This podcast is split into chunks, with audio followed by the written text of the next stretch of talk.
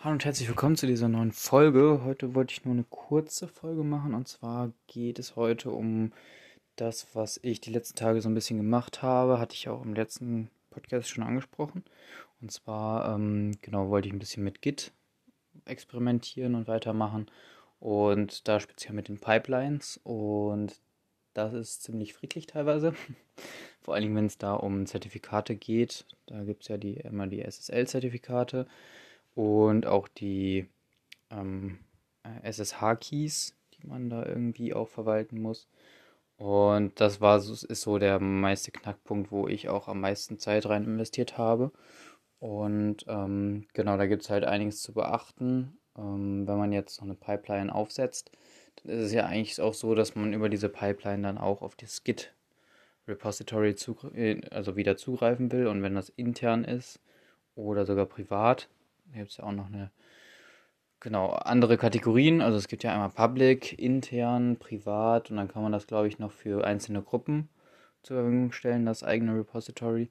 Und ähm, genau, da gibt es dann genau, verschiedene Rechte und natürlich braucht dieser Container, wenn der auf ein privates Repository zugreift, dann dementsprechend auch Zugangsdaten. Und diese Zugangsdaten müssen ja auch dann übermittelt werden an diese an diesen Runner, also diesen Git Runner hatte ich auch schon mal angeschnitten, was das überhaupt ist. Kannst ja nochmal bei der Folge vorbeigucken.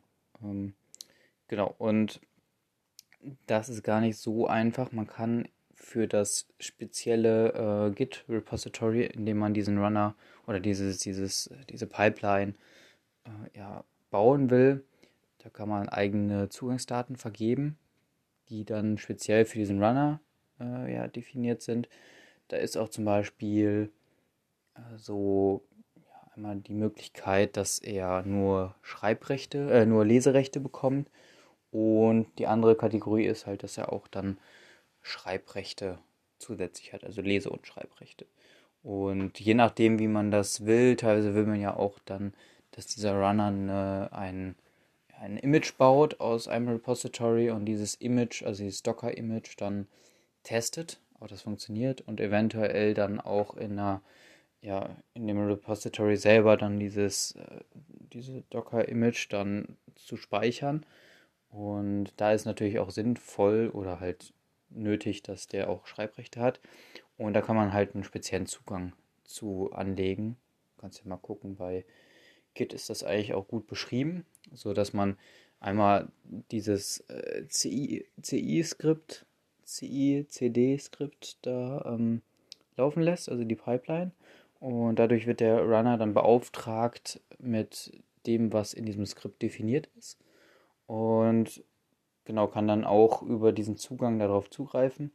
Und da sollte man auf jeden Fall darauf achten, dass man nicht in dieses Pipeline-Skript da die Zugänge reinschreibt, und zwar gibt es dafür eine Lösung, die nennt man, also die sind einfach Variablen, die man definieren kann, also so Environment Variables, äh, genau, das ist so das Stichwort dafür.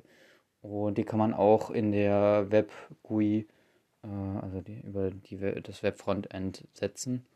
Und die findest du dann im Projekt unter Settings, äh, da kannst du mal reingucken. Und Genau, dann müsste das da unter einem Unterpunkt, äh, gibt es ja einige, die, da man, die man da so ausklappen kann.